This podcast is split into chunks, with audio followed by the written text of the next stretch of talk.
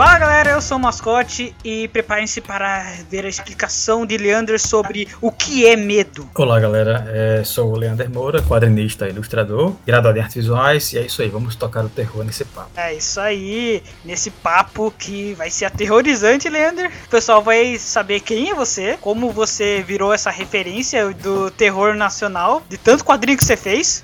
Puxa, é, é, é, um, é, uma honra até participar do papo, né? E assim, pô, é, referência, né? Pô, nem imaginava não, mas quem sabe, né? Tá produzindo Sim. um bocadinho já, já tem um tempinho, então é, já tem um, um, público que acompanha o trabalho aí. E o, o quadrinho que a gente vai focar nesse podcast é o Horas Escuras, que você disse que era o seu xodó, né? Que você fez com a Cristal, que é a sua esposa. Sim, sim. É, Horas Escuras é um quadrinho publicado em 2018, né? Já tá esgotado, né? Mas, porém, entre tudo, todavia, vai ter uma reimpressão agora. Então, quem não tem ainda esse quadrinho, segura aí, né? Paciência que vai sair já já, né? Nos próximos Opa. dias já tá saindo aí a reimpressão. No final a gente fala as suas redes para o pessoal já comprar. Ah, sim, com então, certeza. Bora, bora lá, bora lá, papo.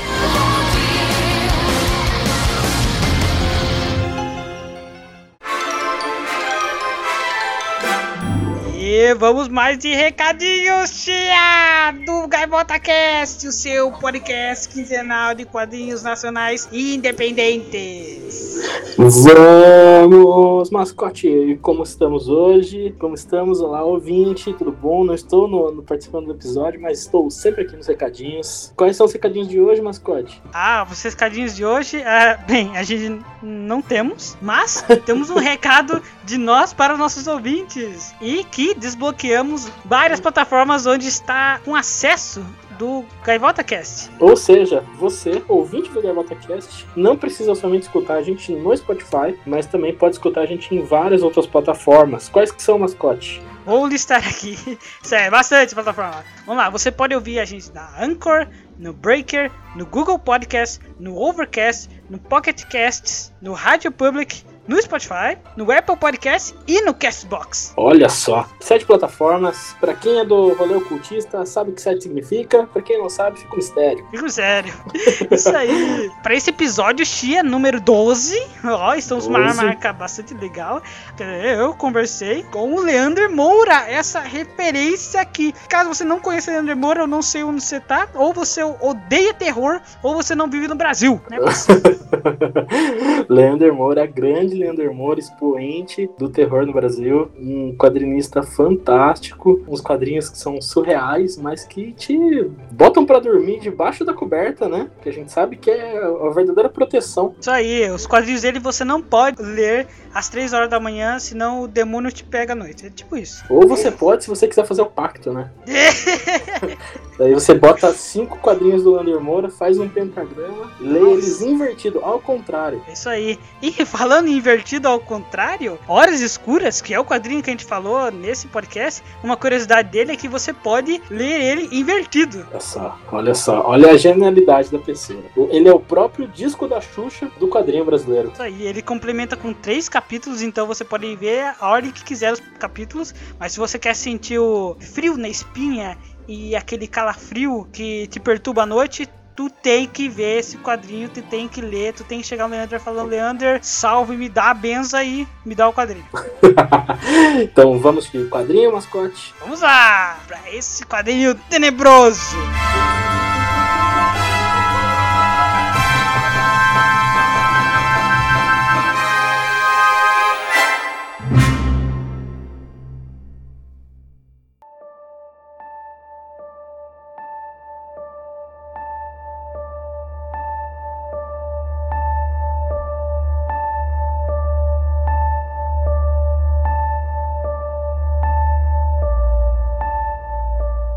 Bom, Leandro, começando aqui, fala um pouco da sua história, de como você virou quadrinista, quais foram os seus primeiros quadrinhos, de onde você começou.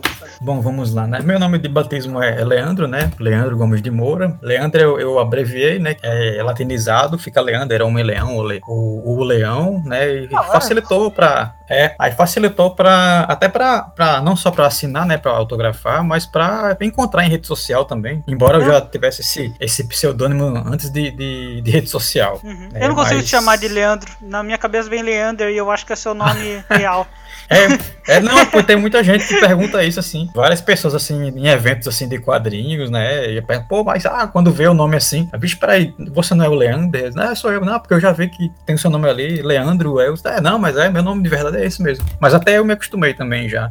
Mas o, o a ideia foi justamente partir do princípio de que, para você procurar nas redes sociais, né, vai ter um monte de Leandros. Muito, né? Então é muito mais fácil encontrar Leandro. E Leandro facilitou justamente porque quando você procura, sei lá, Instagram, Facebook, assim, é a primeira pessoa que aparece, a primeira opção. Então, já para quem tá afim de procurar, né, seguir, é mais sossegado. Então foi por isso. Bom, é, eu já, como toda criança, adolescente, né, sempre gostei dessa coisa de desenhar, de, de arte, assim. E desde criança mesmo, assim. Sempre tive esse interesse, principalmente ligado a, a acho que desenho animado, né? E na época da. Ah, vou, quase vou declarar minha idade aqui, né? TV Globinho, é, ali nos anos 90, né? Eu sou de 84, então eu tenho quase, quase 37 já. Ih, já, já declarou é, a idade agora. É, tem, não tem jeito não. Então, assim, já, eu sou da geração em que tinha muito desenho animado, né? Pela manhã. Sim. Hoje em dia você praticamente não tem. TV aberta é, não existe mais isso. Né? Então eu cresci vendo muito desenho animado, né? É, quadrinho. O primeiro quadrinho que eu tenho lembrança de ter lido realmente foi um quadrinho da Turma da Mônica, mas não necessariamente Turma da Mônica, foi a Turma do Penadinho. Então eu já devo ter começado por um lado mais sombrio da coisa, né? Então já foi por aí. Eu lembro de ter algumas edições em casa também dos Trapalhões, Chico Bento, que meu irmão trocou com outros colegas assim, já isso já adolescente, acho que umas 12 edições assim. Nem lembro os números e também nem lembro das edições mais, mas eu lembro de ter contato com também a, a, o antigo formatinho, né? Algumas edições do Homem-Aranha, é, Superman,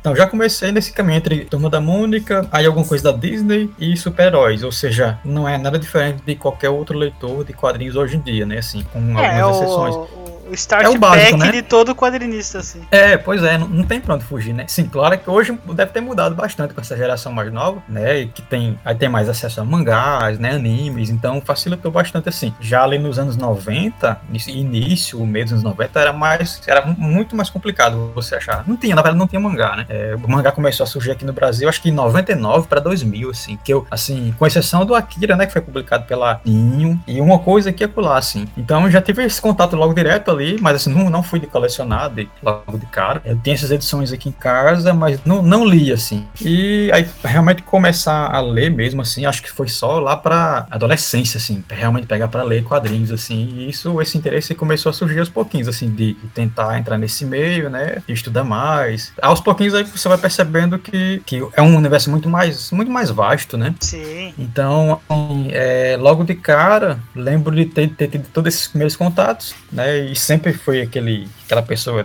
da sala de aula que desenha, então fazer trabalho, escola, né? Sempre tem, ah, não, fulano é que desenha, então vai lá fazer a capa, fazer não sei o que, vai ter ah, imagem. Então, então você era aquele estilo cabeludão que fica no fundo e quando tem algum trabalho de arte chama você pro grupo. É, foi, é pois é, foi, foi nesse caminho mesmo assim. Então, aí eu fiz, né, graduação, é, fiz a, terminei o ensino médio, fiz magistério, né? Então já teve esse contato com, com essa coisa de ensinar, né, de, de licenciatura. Então, alguns anos depois eu fui entrar num, num cursinho de serigrafia, acho que 2001, já terminando o ensino médio. E lá encontrei alguns colegas que tinham interesse por arte também, mas não necessariamente quadrinho. Né? Alguns colegas eu tenho contato até hoje, dois ou três que viraram tatuadores, né? Inclusive até por causa desse curso. Foi até um, um curso de projeto social pelo governo e tudo na época. Hoje em dia não existe mais.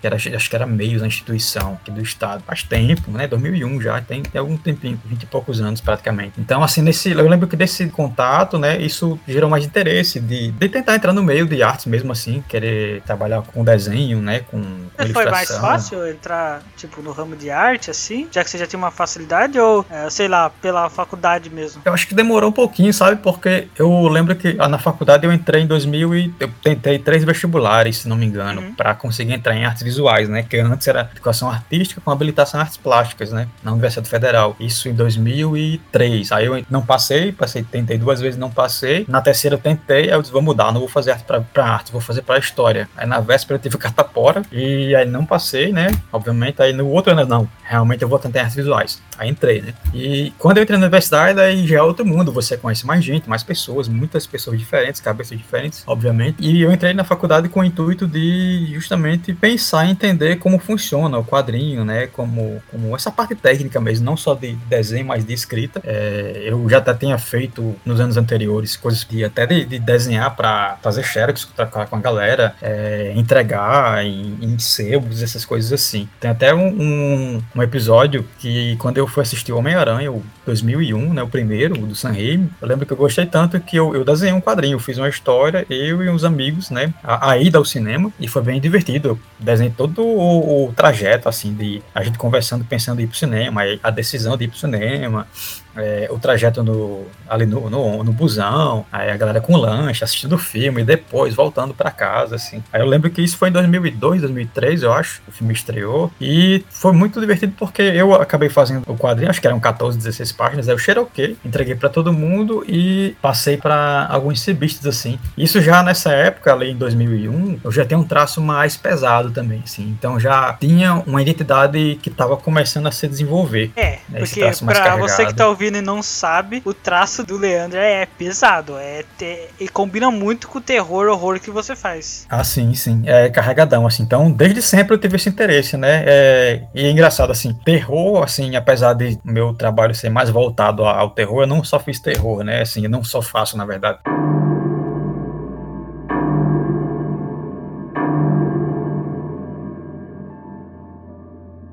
Então, aí quando eu entrei na universidade, eu percebi que tem algum, alguns colegas que queriam, tinham interesse semelhante, né, de tentar fazer quadrinho, essas coisas assim. Aí eu comecei a perceber também as dificuldades que também é, você pensar, ah, não, mas você tem a faculdade, ajuda, né, ajuda sim, mas não necessariamente, né, para entrar no ramo de arte. Às vezes é um caminho mais longo para algumas pessoas e para outras é um pouco mais curto, né. Então, para mim foi um pouco longo, assim. Então, eu até entrei na faculdade, eu já trabalhava com uma coisa que não tinha nada a ver comigo, eu trabalhava no hospital, quase 14 anos. Só saí em 2000 e... É, eu saí em 2000 2018, eu trabalhava em empresa terceirizada, trabalhava na lavanderia. Ah. É, apesar de, de, de, ser formado na, em, em, artes, né? Eu entrei na faculdade, já trabalhando lá, e fiquei até 2018. Entrei na faculdade, saí da faculdade e fiquei trabalhando por lá um tempão. Pô, tem que pagar a conta mesmo, meus pais nunca puderam, então é, eu optei por ficar, pagar as contas e tudo, aí fui ficando. Depois eu descobri, lendo a biografia do Stephen King, né? Que curiosamente ele trabalhou muito tempo em lavanderia. Esse cara Olha! Faz terror, eu achei muito massa, assim. Nossa, me arrependi quando eu li a, a, esse episódio, assim. Ele dava aula, né, também, de línguas, e a esposa trabalhava como garçonete à noite, né, a Tabata King, e também trabalhava nessa correria, do mesmo jeito que ele. Poxa, que massa, assim, foi bem bizarro. Até muita gente pergunta, ah, não, mas seu trabalho tem a ver com, com o que eu trabalhava, né, diretamente assim, né, eu fazia trabalho com ilustração, com quadrinho, ao mesmo tempo trabalhava no hospital. Aí eu não, assim, para mim eram mundos bem diferentes. Eu separava quando saía do hospital, era outra coisa, era outra pessoa. Tinha que ser assim, né, até para não levar as coisas para casa, você vê muita coisa ruim, né, hospital, né, então você só vê, infelizmente, muita coisa ruim mesmo, coisa pesada. Né? Aí nesse meio tempo eu tava na faculdade, claro, também, né? É, eu entrei na faculdade em 2007, fiquei até 2011, né? Eu terminei curso, a graduação em, em artes visuais pela Universidade Federal e meu TCC foi sobre quadrinhos também. Foi o primeiro TCC sobre quadrinho autoral na Universidade Federal do Rio Grande do Norte, na UFRN, que é um quadrinho que eu fiz há um,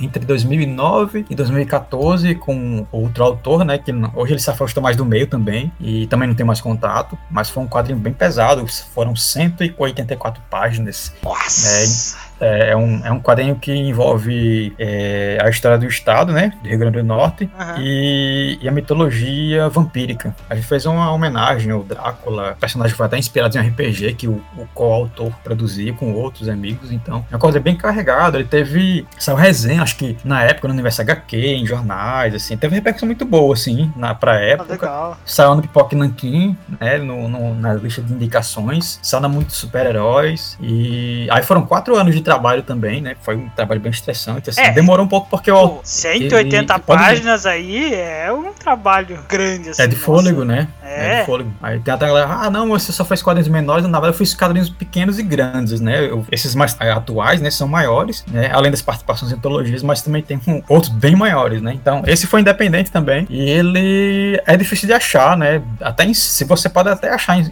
no, em sebos virtuais, né? Estante virtual. Acho que talvez tenha na Amazon também, ou na Mercado Livre, mas deve ser bem salgadinho. Eu cheguei a ver uma vez, estava entre 50, 70, 80, né? Então, tá mais caro do que eu vendia na época, né? do pouco que eu vendia, assim, das edições que eu peguei. Aí nesse meio tempo, foi 2014, né? Então, assim, de 2009 a 2000 e, acho que 2014, 15, eu fazia parte de um coletivo que publicava na web, né? Então, essa história, ela foi dividida em capítulos, foi publicada lá uma parte online depois, que era o site da revista 14, né? Eram uns dois ou três jornalistas, né? Tava até se formando na época e queriam fazer um jornalismo cultural e tal, assim. Aí tem uma sessão só de quadrinhos, né? Que o, o desse trabalho ele fez lá, e, acho que como forma de pagamento, aí concedeu um espaço para publicar por lá. Né? Aí foi um, uma das histórias, né? Entre tantas outras mais curtas assim. Né? Aí também fiz entre 2013 e 14, participei da Visualizando Citações, né? Da publicação, que é pela roteirista Milena Azevedo, que também é de Natal, né? Ela já publicou até pela Zarabatana agora, ela tá no gibi de menina também. E Visualizando Citações, volume 1 e 2, tem autores aí como Chico, Geraldo Borges, Daniel Brandão, é, tem o Juscelino Neco. São várias histórias curtinhas, de duas páginas no máximo, até três, que reúne citações assim de filmes, de, de poemas, de quadrinhos que a autora é, foi lendo ao longo do, do, dos anos e foi fazendo pequenas anotações. Então as histórias foram inspiradas em citações. É, aí, aí tem de tudo, tem de aventura, comédia, terror, suspense, tem um pouco de tudo. Aí as histórias que eu fiz, né, tanto a do volume 1 como a do 2, não são de terror. Eu fiz dois dramas praticamente, assim, dramas históricos. Uma no Japão feudal, que é do segundo do segunda edição, e do, a primeira é um drama contemporâneo, assim. Aí 2009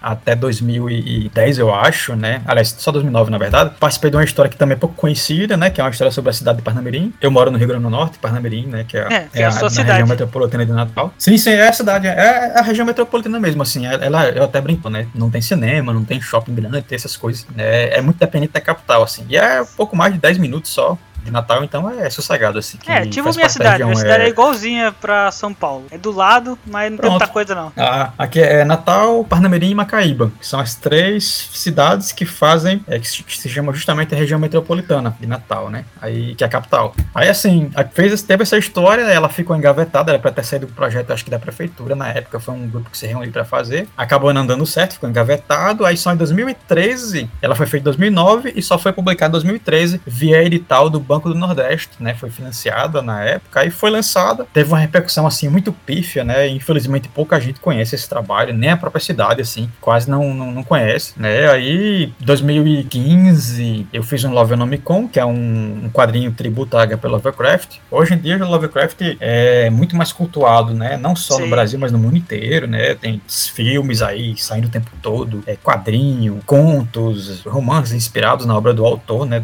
De Providence. E a gente fez em 2015 um quadrinho. Quando eu digo a gente, eu, a Cris, é o Renato Razek, entre outros autores, né, que fazem parte do coletivo Quadro 9, e a gente fez o, o, esse trabalho pela editora Jovens Escribas, que é a mesma editora que publicou posteriormente Maldito Sertão e o Horas Escuras, né? É, então, ele é um quadrinho que foi publicado na época, saiu algumas resenhas também e tudo, e ele foi o quadrinho que, antes de todo esse boom, né, como eu falei sobre Lovecraft, assim, ele foi lançado é, e, e praticamente não tinha nenhum quadrinho, assim, no Brasil que fizesse essa homenagem ao autor. Tinha muitas publicações lá fora, na Argentina, Estados Unidos, Europa, né, mas aqui não tinha ainda. Então, assim, nós somos os primeiros, assim, realmente fazer. A gente inventou o universo do Lovecraft no Nordeste, é, no Brasil e no Nordeste. É, hoje você tem, tem um monte de coisa sendo assim, publicada dele, assim, mas, a gente, mas somos os primeiros. É, foi, foi bem legal, uma experiência bem, bem bacana mesmo. Já tem bastante coisa, assim, eu tava até contando esses dias aí, né, dias atrás, que é, entre publicações autorais, em, com editoras e sem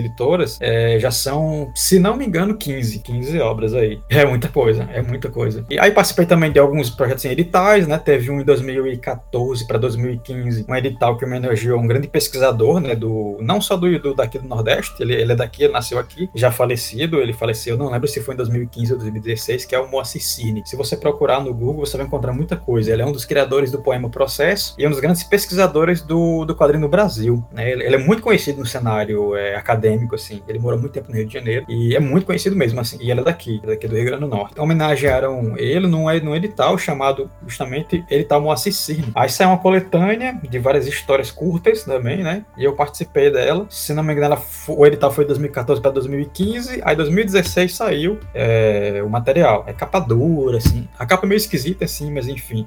É, é edital, né? Coisa edital. É. Tem esses negócios também, assim. A gente não teve tanta liberdade, assim, de, de dessa parte burocrática. Aí participei desse também, né? Aí em 2017 eu tive um hiato, porque entre 2015 a, de lá para cá passei a ilustrar livros também, né? Já ilustrei vários livros da editora Clock Tower, é, ilustrei Robert Englund Howard, né? O autor do Conan, entre outros personagens, ilustrei Lovecraft, ilustrei o Rei de Amarelo, né? Fiz a capa, que é do. Até esgotou acho que umas duas ou três vezes essa edição e para reimprimir de novo. É, ilustrei, entre outros livros assim, aí é que resolvi fazer Horas Escuras, né? Aí depois vieram aí é, Em Sonho, a antologia VHS, o Corvo e os Gatos de Utah, né? Agora, recentemente também. É, 2018, se não me engano, foram três. Eu tenho, foi os Gatos, teve um trabalho com a editora Script que vai sair também nos próximos dias aí, eu creio, né? Que é a antologia Dossiê Bizarro. E tem um trabalho que eu fiz também na mesma, mesma época, né? E é, não saiu ainda. É com o pessoal do ali do Sudeste também. É uma galera que tá começando agora. É até um,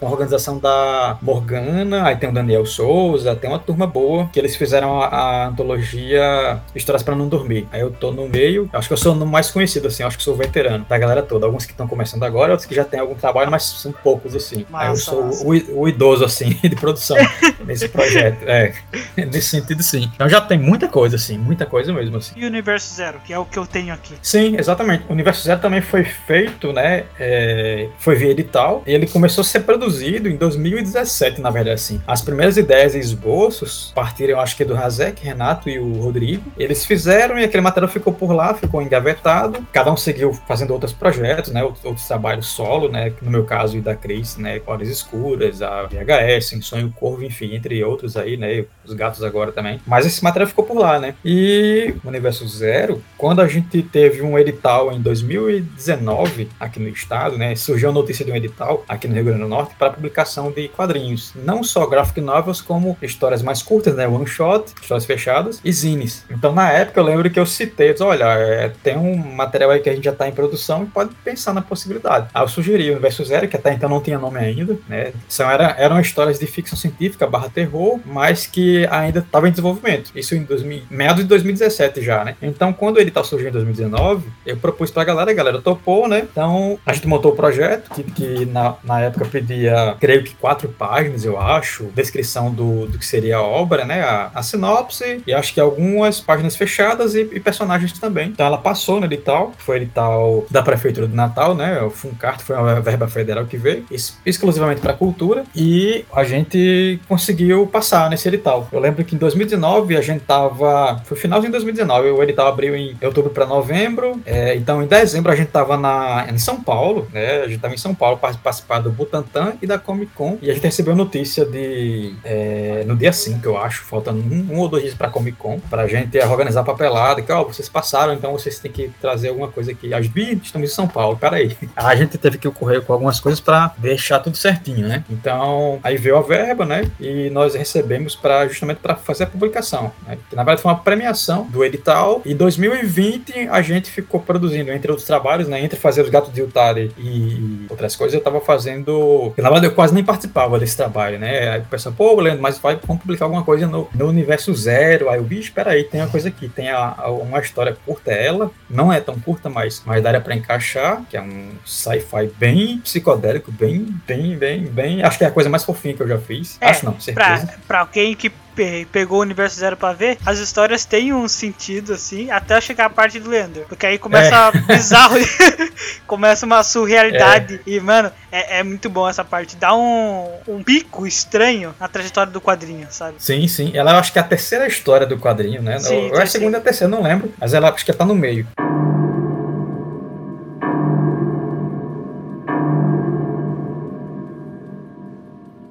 Aí veio esse edital, a gente tava organizando material, né? Organizamos aí, deixamos com, com a quantidade, se não me engano, são oito histórias, são sete ou oito. Alguns autores fazem mais histórias e outros não, né? Foi até das coisas que eu na época, pô, vamos fazer no próximo edital, se aparecer, a gente pode fazer um, um uma coisa mais fechada, cada um com a história, escrevendo, desenhando, né, para deixar um número igual para cada um. Aí esse foi uma coisa mais aleatória mesmo, né? Quando veio ele tá, opa, pera aí, vamos aproveitar e fazer. E, e essa história é curiosa, né? O, aliás, a publicação, porque ela foi feita, né? Foi concluída em plena pandemia de Covid-19, né? Do coronavírus, novo coronavírus. Então, assim, quer, quer queira ou não, como toda história de ficção científica, né? Tem um pé na realidade. Então, é, é, algumas ali refletem esse, essa sensação de isolamento, de claustrofobia, né? De apreensão, de expectativa, sem dúvida alguma. Quem, quem pegar a edição vai perceber. Sim, tem uma que é, é, e... é, fala. Você consegue ver as semelhanças. Sim, sim, é, exatamente fala. É, e essa história que eu, que eu acabei fazendo, né? Fiz duas, né? Um,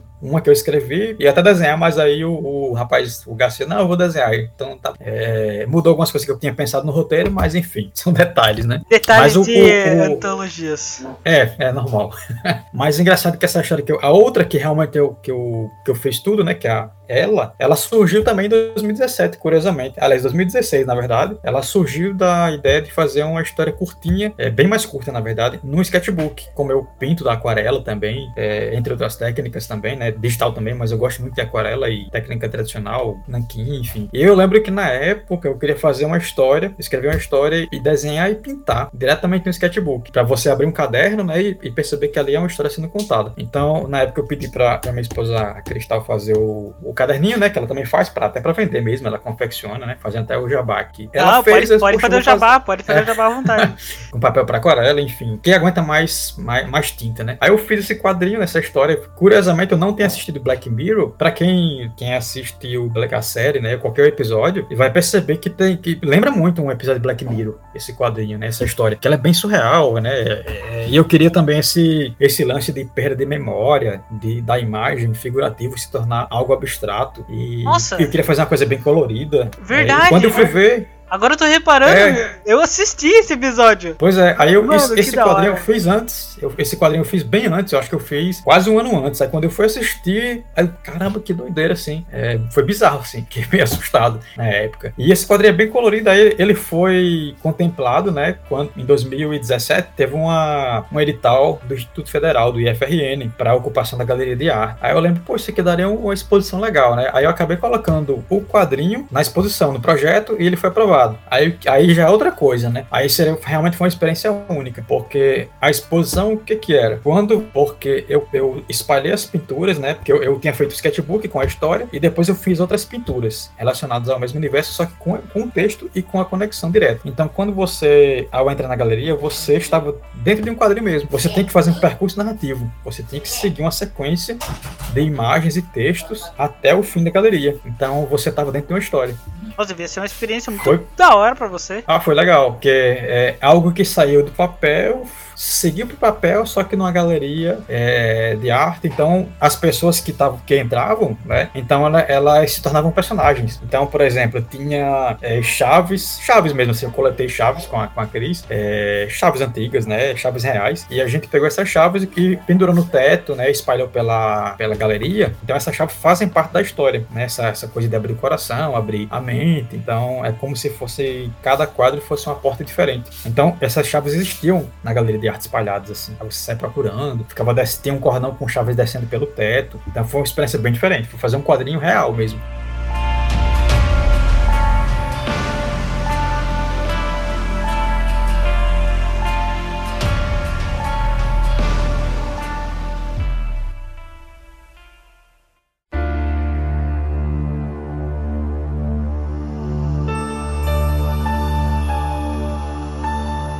Benender, sobre a HQ da vez, Horas Escuras. Ah, sim, sim. Horas Escuras. Sim. Que, é, rapaz, é. que, que quadrinho pesado. É, é ele é um é... quadrinho. Eu sei se você chegou a ver os vídeos, acho que tem uns dois vídeos no YouTube sim, sobre, sim. sobre esse quadrinho. Eu né? acho que tem mais. Sim, sim, tem, tem. tem bastante. E tem algumas resenhas também no Instagram, tem sites, blogs, eu acho. É, ele foi feito em 2018, entre 2017 e 2018, né? Foram alguns meses aí produzindo. E ele foi o quadrinho que eu fiz com a Cris diretamente, assim. Foi o primeiro que a gente fez, assim. Apesar de a gente ter feito antes a ação do, do livro Maldito Sertão, né? Do Márcio Benjamin, que é um autor daqui de Natal. Ele até vai publicar agora pela Dark Side Books também. É escritor e advogado, então, então ele tem todo um trabalho voltado para a questão do Nordeste, assim. Ele, ele, ele, é o. A gente até brinca diz que ele é o Stephen King brasileiro com sotaque. Porque ele é, assim, ele não tem sotaque nenhum do nordestino, assim, mais raiz, mas nos textos dele, né? Ele já tem muitas publicações. Ele tem três livros publicados, que é o Maldito Sertão, é o primeiro primeiro, o Agouro, que foi o último, foi de 2019, e o segundo foi o Fome, que é uma história de zumbis no sertão. É uma história lá de Jorge Romero. Só que o que é legal na, nos textos do Benjamin é ele, ele trazer essa oralidade do sertanejo. Então, sotaques, é, no modo de escrever, assim, né, é muito, muito bacana. E nesse meio tempo, a gente tinha feito, né, em 2016, o Modo do Sertão, adaptou o livro dele, foi legal, teve uma repercussão boa também. Saiu pela editora Escribas, a mesma que publicou em 2015 o Love Nome Com. Aí daí, entre 2016 e 2017, eu tava fazendo ilustrações de livros e imaginei, puxa, realmente a gente fazia, tá fazendo um trabalho há um tempo, só que a gente não fez nenhum trabalho diretamente. E a Cris queria fazer mais coisas, ela fez o do Sertão e, pô, mas a gente não fez um trabalho juntos mesmo, né? Realmente não. Então eu pensei, pô, então vai ser, vamos fazer um agora. Então quando eu pensei o, o na história de Horas Escuras, eu imaginei um quadrinho, e lembra muito bem que a, a ideia inicial, né, a, a sinopse, o conceito de, da história, era fazer algo que trouxesse uma expectativa e uma apreensão, né,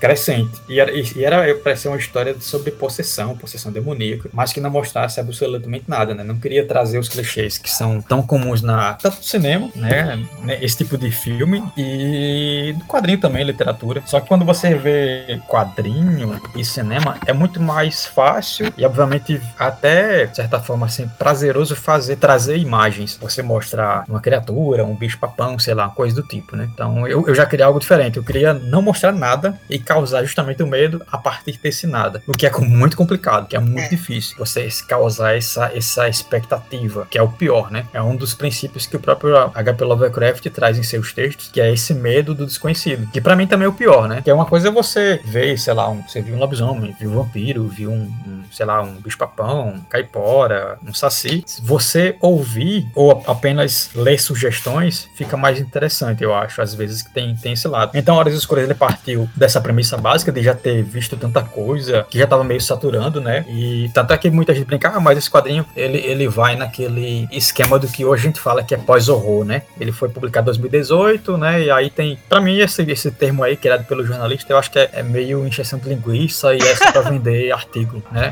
Pra mim, é, é horror e acabou. É, porque, tipo, tem aquela questão de você separar o terror, horror e esse pós-horror, assim. Mas se você dá uma chacoalhada no pote, vira a mesma coisa. É, e assim, e esse termo ele cai por terra porque se você vai colocar filmes como O Bebê de Rosemary, já na década de 60, né, em 68, já seria um pós-horror. Então, pra quem diz que, ah, não, o pós-horror veio agora em 2017, aliás, em 2014, 2015, como filmes como A Bruxa, Ao Cair da Noite, então, né, tá, tá complicado aí o esquema. Mas enfim. E o, o Horas Escuras, ele, ele, ele é bem nisso mesmo, assim. Ele é, um, é aquele terror que você tem apreensão pelo fato de, de não ver, não conseguir ver nada. E o, o próprio termo, né, horas escuras, ele remete à ideia de que é aquele horário onde você tem maior incidência de poltergeist, né, poltergeists, assombrações, casas mal assombradas, entidades demoníacas, enfim, né, o sobrenatural de modo geral, assim. É, você vai ter uma maior incidência nesse horário, que vai geralmente das três da manhã, né, três até ali às cinco, seis horas, assim. Então, assim, é o pior horário para você imaginar e ver esse tipo de coisa, assim. Então, se você quiser ver ou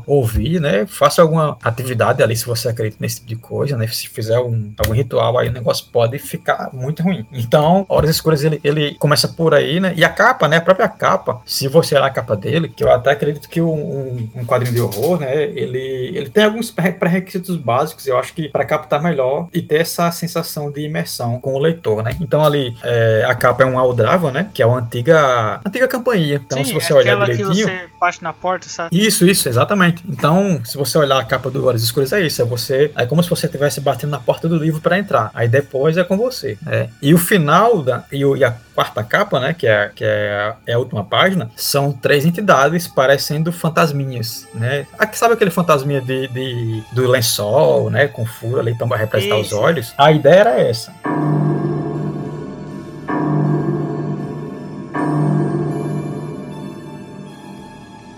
Vou até contar alguma coisa aqui que não vai ser nem ser spoiler, na verdade. É, o quadrinho, ele, ele, em linhas gerais, é uma história de uma família sobre. É, que, que tá ali passando por necessidades. É um pai, uma, uma mãe e uma criança. E ela é dividida em três atos ato 1, ato 2, ato 3. Ato 1, você mostra o ponto de vista do, do, da figura masculina, do homem, o nome dele é José, e ele tenta lidar com algo que aí você não sabe o que eles, que eles fizeram, né? Eu não deixo claro isso, é, mas foi algo muito ruim. Então ele vai lidar com, com, com a situação na base da força, né? Da, da, da violência. Então ele tá com tá armado e tudo. Ele sai ali, matar dentro, e aí você fica naquela expectativa. A parte 2 é do ponto de vista da mulher, que aí você percebe que ela tá tentando, né? É, rezar, orar, né? Procurando alguma ajuda é, superior. Só que não tem, né? Eles fizeram algo tão, algo tão ruim que não adianta você procurar por, por ajuda, não dá, não, não adianta se arrepender. E a terceira parte e conclusão, que aí a gente faz até uma brincadeira, né? A gente, é, eu e a Cris, a gente decidiu em fazer a história, já que ela queria desenhar. Então eu escrevi o roteiro, desenhei a parte 1 e parte 2, que, que é o presente da história. E a terceira parte, ela desenha, que é o passado. Aí você vai perceber o que as pessoas fizeram, né? Só que você, aí na história, isso também não fica claro. E para mudar o traço e, e trazer um pouco de clima, de passado, de mostrar algo que, ficou ali meio escondido, aí a Cris desenha. E essa parte 3, ela, ela também ela, ela, não diz muita coisa, mas ao mesmo tempo, tempo ela diz, né? Porque você percebe que foi algo muito ruim que não afetou apenas a família, né? Os três, pai, a mãe e a filha, mas afetou a comunidade inteira. Então, aí se você vai se identificar com filmes como A Bruxa, é, Hereditário, né? Curiosamente, na época que saiu Hereditário nos cinemas, a gente lançou ele na mesma semana que o filme estreou. Foi no, a gente lançou no FIC, Belo Horizonte, né, em 2018. Então, eu lembro que saiu uma matéria, uma entrevista bem grande, né, comigo falando sobre esse quadrinho, e na matéria, na mesma página, tinha o Hereditário.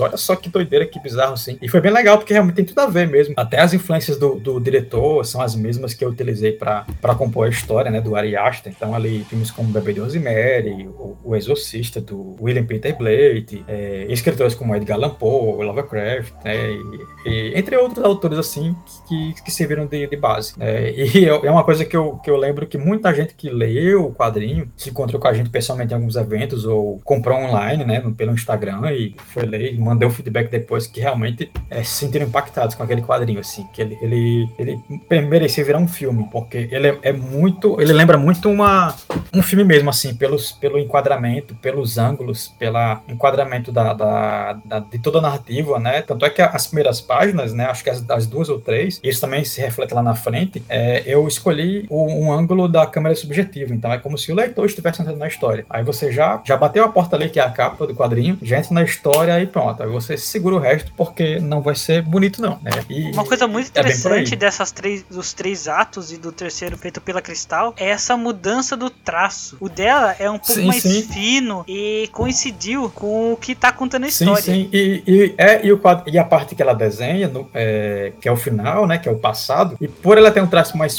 e é um pouco diferente do meu. O meu é um traço mais realista e tudo, assim. Mas o dela é, lembra muito, né? Eu já ouvi algumas pessoas comentando e realmente faz sentido. Lembra é, estilogravura de literatura de cordel. Então tem uma relação legal com isso também.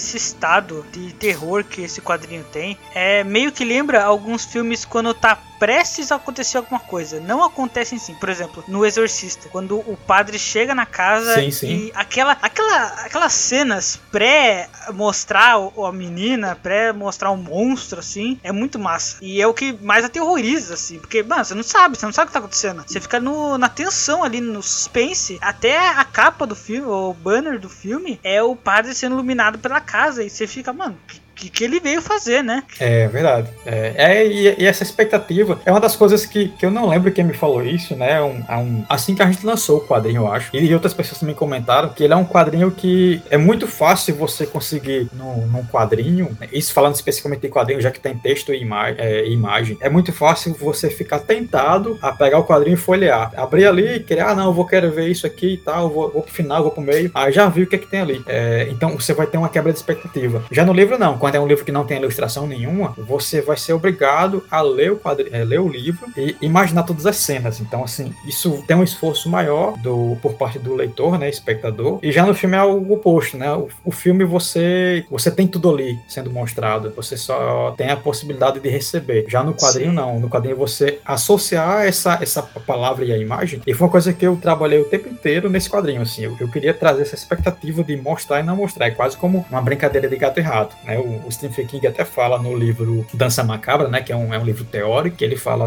que justamente se você realmente quer aterrorizar, se você não consegue aterrorizar, então ele vai partir para o horror, né? Que é uma diferença básica, né? O horror você é, mostra, né, escatologia, sangue, pedaços de corpos, enfim. E no, no terror não, o terror é mais sutil, vai por camadas. Então esse é um quadrinho que eu, que eu, que eu digo que é de, horror, de terror, né? De terror mesmo, assim. Eu não mostro absolutamente nada, nem eu nem a assim. A gente entrega as pistas e o leitor que vai se virar para conseguir compreender, né? Assim. E é legal porque o leitor vai ler uma vez, ler duas ou três, e a cada leitura você percebe que vai pegando ali o, o, alguns detalhes. E essa, essa expectativa gera mais interesse, né? E, e é bom, né? Porque faz as pessoas pensarem também. Às vezes quando você entrega demais, é, estraga a expectativa, né? E, e, o terror é muito disso, assim, é um gênero que, diferente de qualquer outro, ele causa certas inquietações ali né, no, no, no, leitor, leitora, né? Ele traz ali, é, apesar do, do próprio Horas Escuras ser um quadrinho sobrenatural, né, que envolve, mas ali você percebe que tem um, um, uma crítica ali a, a, questões sociais, né, a própria depressão, né, problemas da, da contemporaneidade. Então, assim, tem, tem as pinceladas ali. Você olhar por esse contexto social, tem sim. Você tem que montar as peças que você deixou no quadrinho, assim, o quadrinho tá lá. E tá tudo explicar pra ele, só que não tá na ordem que ele precisa. Então, a Sim, pessoa exatamente. tá interpretando. E até mesmo se você lê, o, e como as histórias, como a, a história ela é dividida em três partes, e você lê cada parte separadamente, se você quiser também. Se você até quiser ler fora da ordem, você consegue compreender completamente. Se você quiser ler de trás para frente, você consegue compreender. Se você lê, é, a história do meio e depois lê o final e pro. É um quebra-cabeça mesmo, assim. A, a, brincadeira foi essa, assim. Mas claro que se você for ler na sequência correta, aí, aí realmente ela, ela, vai causar uma expectativa muito grande e, e, medo, né? Que até muita gente até pensa que o, o, gênero terror é o gênero do medo, mas não é. O medo é uma consequência direta da, dos acontecimentos. É, é o que eu penso assim, né? Como, como autor, leitor também. É, e é por isso que na introdução do Gaivota Cast eu falei que você ia mostrar pra eles o que é medo. Porque o que esse quadrinho dá é isso, mano. É você ficar é, carregado, esses, é... é... carregado. Até sua arte, a sua arte é bem, tipo, bem preta. As sombras são bem, bem pesadas, assim. Muito parecido com Hellboy, assim. Sim, sim. É uma das, das influências também, com certeza. Não só Mignola, mas, mas ali o Burning Rhinton, de, de Monstro do Pântano. É, isso em termos de traço, né? Mas tem influência, assim, do Neil Gaiman, é, do, do cinema da década de 50, 60, Hitchcock, esses autores mais contemporâneos também, Robert Eggers, é, Ari Aster, tantos brasileiros mesmo, o Denison Ramalho, o Rodrigo Aragão, né? Só que contra pegada. Eu já faço uma coisa mais, mais sutil nessa além desses autores, como a Bruxa mesmo, o Eggers e Polanski também, aquela sutileza do Bebê do Rosemary. Eu gosto disso, de às vezes não mostrar para que o leitor ele tenha esse, essa expectativa, né? E em termos de traço, sim, acho que tem influência do Mignola também, né? Embora não, no traço não tenha nada a ver com o Mignola, né? O, o Mignola é mais estilizado, né? Embora ele tenha começado muito com traço mais, mais detalhado,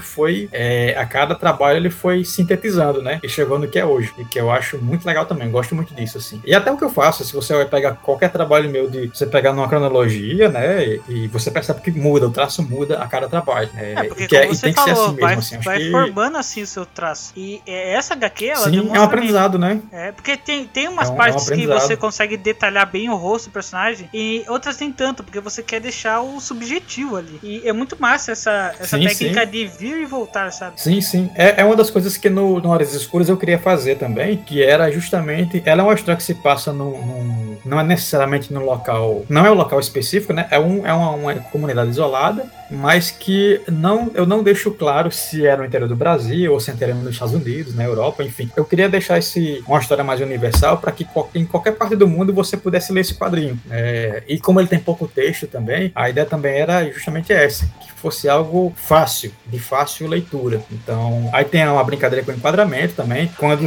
a expectativa fica cada vez pior, né, de, a apreensão, então tem quadros fechados, tem muitos quadros com, com closes no, nos olhos, na na, na boca dos personagens. Aí quando eu quero que tenha uma expectativa de, de algo que é muito maior, então eu deixo quadros abertos, mostro o cenário, aí mostro a floresta, mostro alguns animais noturnos, né? Coruja, cobra, mostro é, morcegos, e aí mostra a, a densidade da, do próprio ambiente, né? Da natureza, para mostrar que como se a natureza fosse a mãe, a mãe do mal. Então é, é, é mergulhar é, mesmo naquele universo. É, até os nomes dos personagens, é, José e Maria. Ah, sim. Eles fazem uma referência bem direta aí, né? Assim, não tem como você é, negar. Tanto é que tem uma sequência, eu acho que na, na, na parte 2 onde a, a, moça, né, a Maria, ela tá numa igreja, né? Você percebe que na verdade ela não tá na igreja, ela, ela tá narrando a história, então ela narra, aí você percebe que ela tá atrás de ajuda, né, de alguma ajuda divina, e no momento que ela aparece, o texto diz mais ou menos assim: é, eu vim atrás de ajuda, mas não tem ninguém vivo. Aí você vê que não tem ninguém na igreja, só tem esculturas de anjos passando e, e tem um crucifixo, né? Tem o Cristo ali crucificado e quebrado no meio, e passa uma serpente. Então você já vem com a cadência pesada, você já fica, meu Deus do céu, o que, que vai acontecer? É, é carregado, assim. É, é, um quadrinho black metal, assim.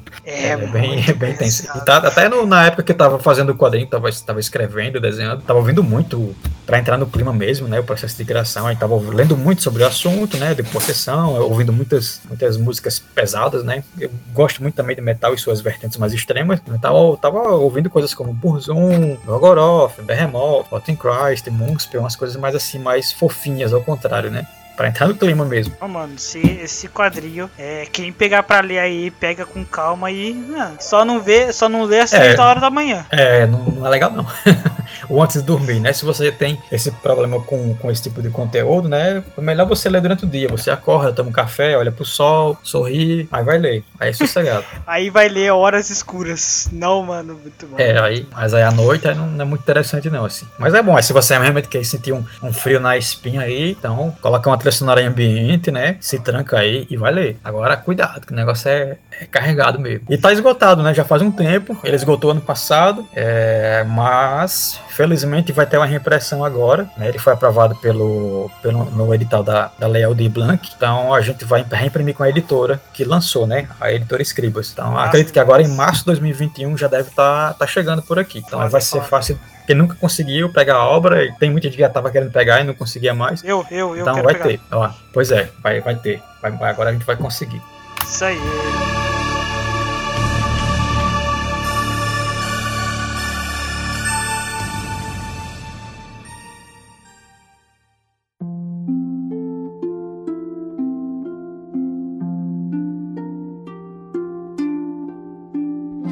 Bom, Leander, sobre é, das referências que você teve desse quadrinho. Deu pra perceber que, tipo, você já teve referências como o Edgar Allan Poe com o Corvo que você fez. Mas especificamente desse quadrinho, quais foram as maiores para você ter o estralo para fazer o quadrinho? Olha, ele, eu lembro que na época, como eu mencionei logo no, no início do papo sobre esse, sobre esse quadrinho específico, eu lembro que era algo que eu queria fazer, mas que fosse uma história de, de, de, terror que não mostrasse muita coisa. Então eu fui ver né, filmes, né, rever na verdade alguns e ver outros que tivessem esse clima esse clima de terror sem mostrar praticamente nada, né? Principalmente não só mais filmes do que quadrinhos, assim, né? É, mas eu, eu, lembro de filmes como A Bruxa, próprio Bebê de Rosemary, o livro também, claro, o, próprio Exorcista, alguns contos do Poe também, do, do próprio Lovecraft, que, que tem essa coisa do meio desconhecido que é, é muito presente nesse quadrinho. E de quadrinho, assim, tem referência, tem influências, eu acho que talvez do Sandman, né, do Hellblazer também, já que tem essa coisa de possessão, e do próprio Hellboy,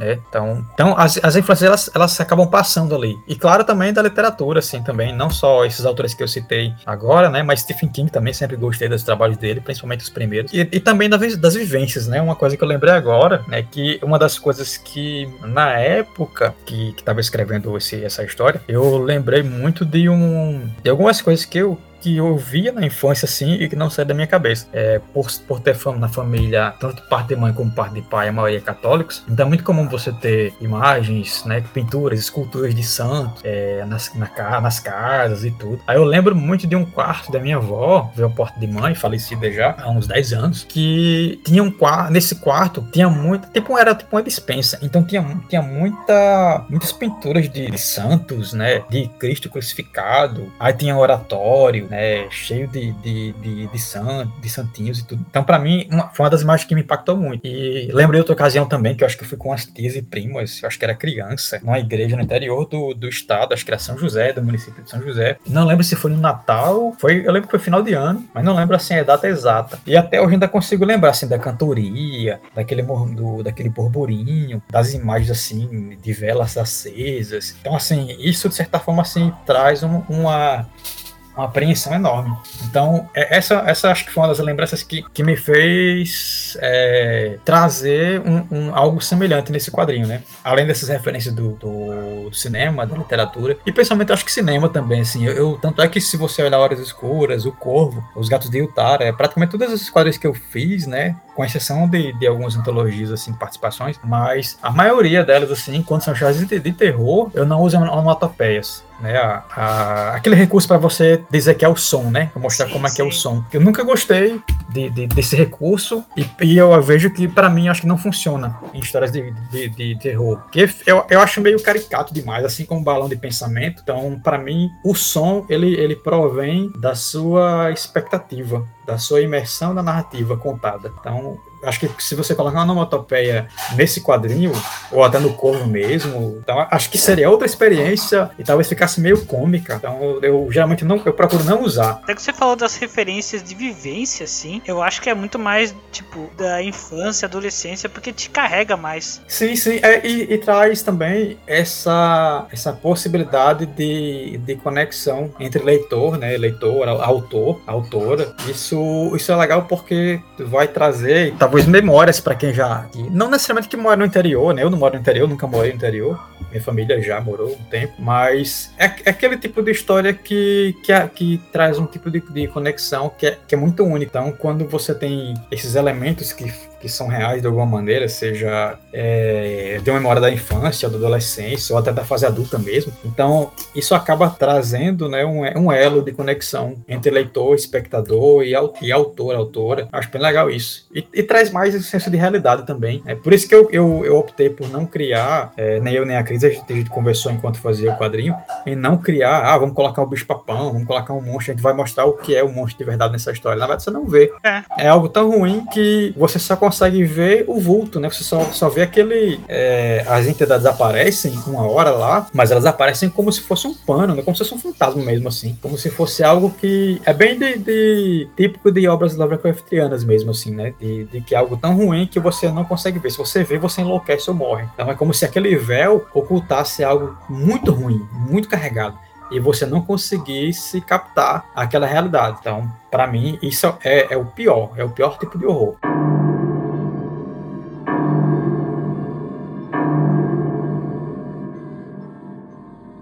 Agora, Leandro, uma participação especialzinha. Eu ia convidar o Xia, é, ah. Xia Américo, para participar, não sei se você conhece. É um dos participantes aqui Rapaz, do Rapaz, não conheço, vou conhecer agora.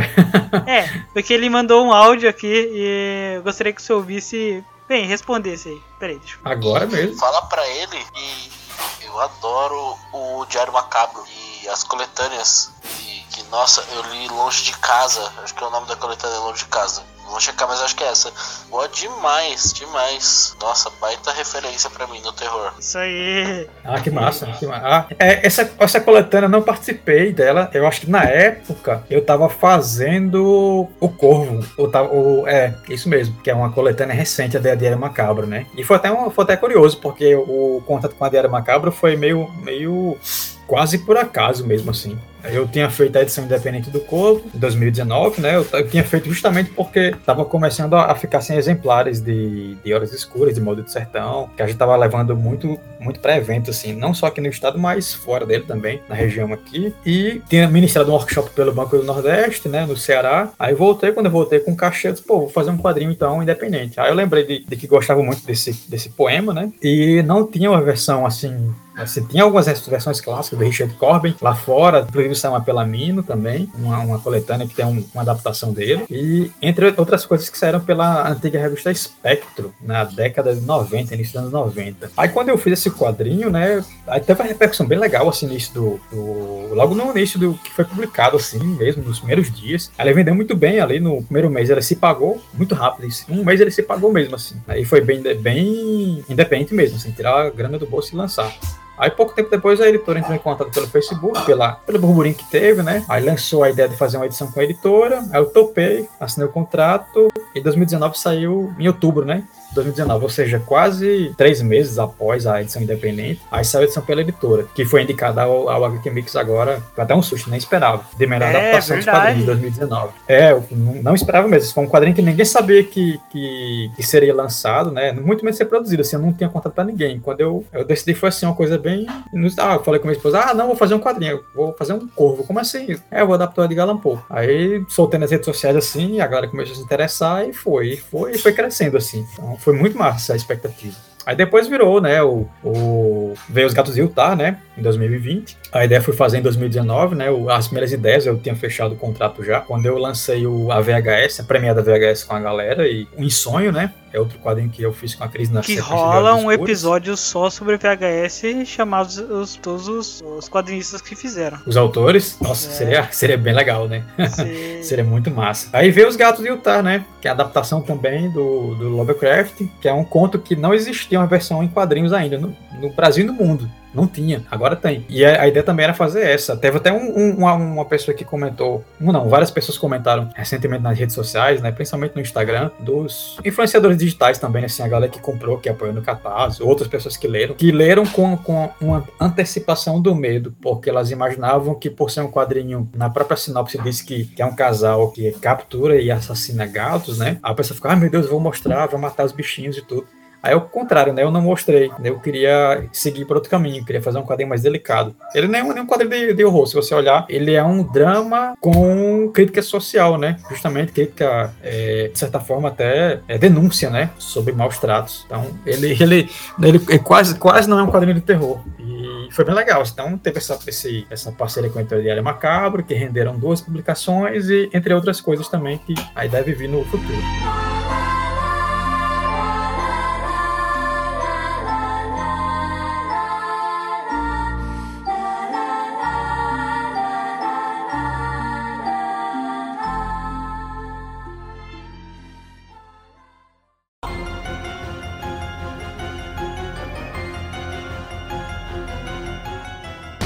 Leandro, pro pessoal que tá ouvindo a gente, é, tanto para leitor quanto para pessoas que querem ser quadrinistas, qual é a sua voz e inspiração para eles? Dicas também são muito boas. Ah, sim. É, bom, logo de início, assim, eu acho que o que você deve ter como mente é foco, né? É, não é um caminho muito fácil, né? Não só quadrinhos, mas qualquer ramo é, que você queira é, entrar, né? Principalmente nessa área de cultura, né? Que tem muito ego inflado às vezes, assim, e às vezes é difícil você conseguir logo de cara. Eu demorei muito, né? Eu Você tinha um ego inflado? comparado com algum. Não, nunca tive. nunca tive. Sempre fui pé no chão, assim. Sempre teve essa, essa coisa. Por mais que esteja, estivesse crescendo no, no cenário, né? E estou ainda crescendo no cenário de quadrinhos. É, pra mim, assim, de boa, é legal, é massa. Mas eu não vou ficar, ah, não, eu sou o fodão, sou a estrela. Não, acho que não, não precisa disso. Cada um segue seu caminho e deve seguir com humildade. Se a gente não tiver humildade suficiente, acho que a gente não cresce como autor, como pessoa também. Então, assim, é, é seguir lendo, né? Acho que se você quer começar, é, não tem outra, é estudar mesmo, estudar técnicas narrativas, estudar desenho, estudar pintura, né? Se você desenha, se você pinta, né? Se você só escreve, então vai estudar outros, outros autores também, ler, né? Ler livros técnicos também, livros sobre roteiro, para cinema, para quadrinho, para escrita criativa, né? Tudo isso, assim, não é, não é só você, ah, eu quero ser um quadrinista, vou- então vou só, só vou ler quadrinho. Não, você, claro que você tem que ler quadrinho, óbvio, para entender como é que funciona a dinâmica de narrativa também. Mas você tem que assistir outras coisas, ler outras coisas, né? De outros nichos e, e- e linguagens diferentes. Porque só, vo- só a partir de- dessa bagagem, né? Você vai aprendendo e vai tendo um repertório para criar. Então é muito importante nesse sentido. E, e não desistir, né? É, É. Se você quer um caminho independente, é, ou se você tem oportunidade com a editora, né? Também siga adiante, né? E uma das coisas que eu, eu acabei fazendo, eu e a Cris, também recomendo, né? Que é, se você. Agora não, porque agora a gente tem em plena pandemia, mas é, é frequentar mesmo assim espaços né, de, de, de eventos, né? Comece com eventos pequenos, né? Para depois você seguir para eventos médios e de, de grande porte, né?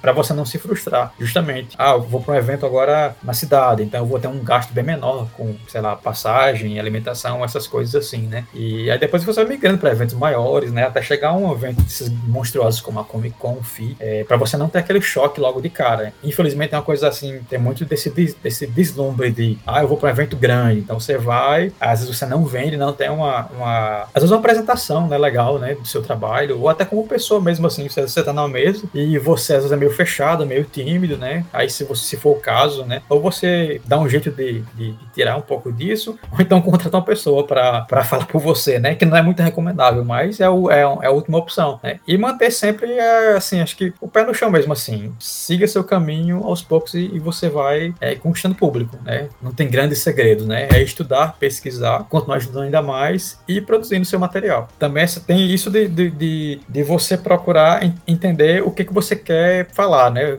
ah, eu quero fazer trabalhos no gênero aventura, quero na, no terror, na ficção. Se você quer experimentar um pouco de tudo, ok, né? Mas se você quer experimentar para depois seguir um, uma, um nicho, né? Então, talvez seja você se torne mais especialista naquele, naquele gênero. Então, é importante você seguir esse caminho, né? E até justamente por pensar no público-alvo, né? Se o que você quer falar é para um público de infantil, adolescente ou adulto, né? Então, é bom pensar nessas questões também. Disse o autor que fez 180 páginas em 4 anos. Então, pô, vale a pena ouvir o que ele tá falando. Pô, obrigado, obrigado mesmo. Nossa, Leandro, foi muito massa esse papo. É, gostaria de falar mais, porém nosso tempo está se esgotando, dizendo assim. E, Ana, essa ah, é a parte onde você fala suas, suas redes, onde o pessoal pode encontrar, onde o pessoal pode comprar o seu quadrinho, que é muito importante, não pode esquecer disso. Sim, sim. Ou os seus, né? São muitos. É, é assim, os né, 15 não, que você não, tem.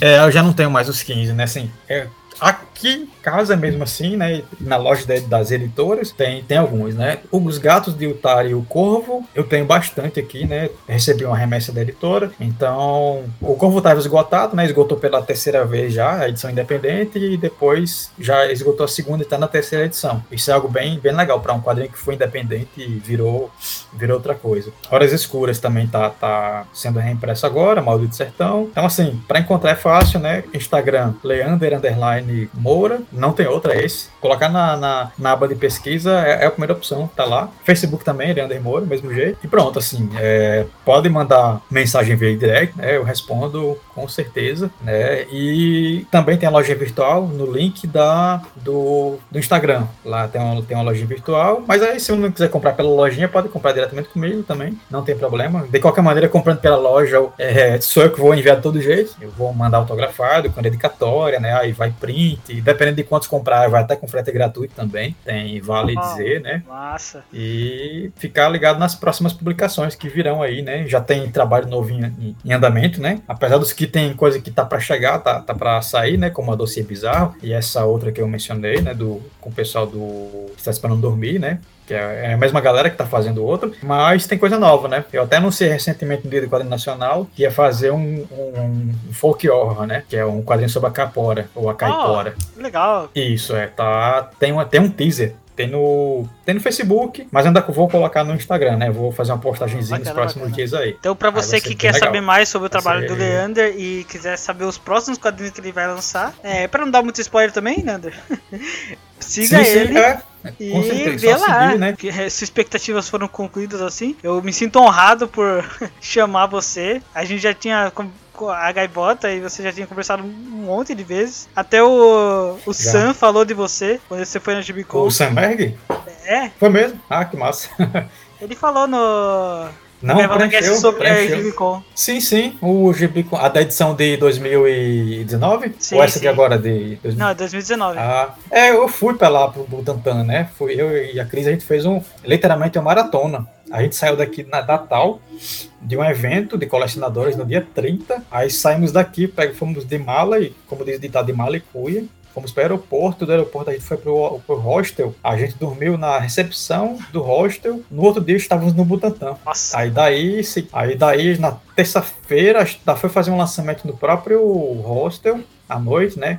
Que era do VHS e do em Sonho e o Corvo, né? Que foi 2019. E depois Comic Con. Então foram nove dias de eventos, assim, direto, assim. Nossa! Cheguei em casa, de... é, foi, foi. Já sei que eu vou chamar pro próximo Histórias em Eventos em Lenda. Você e a Cris. Nossa, foi puxado demais, assim.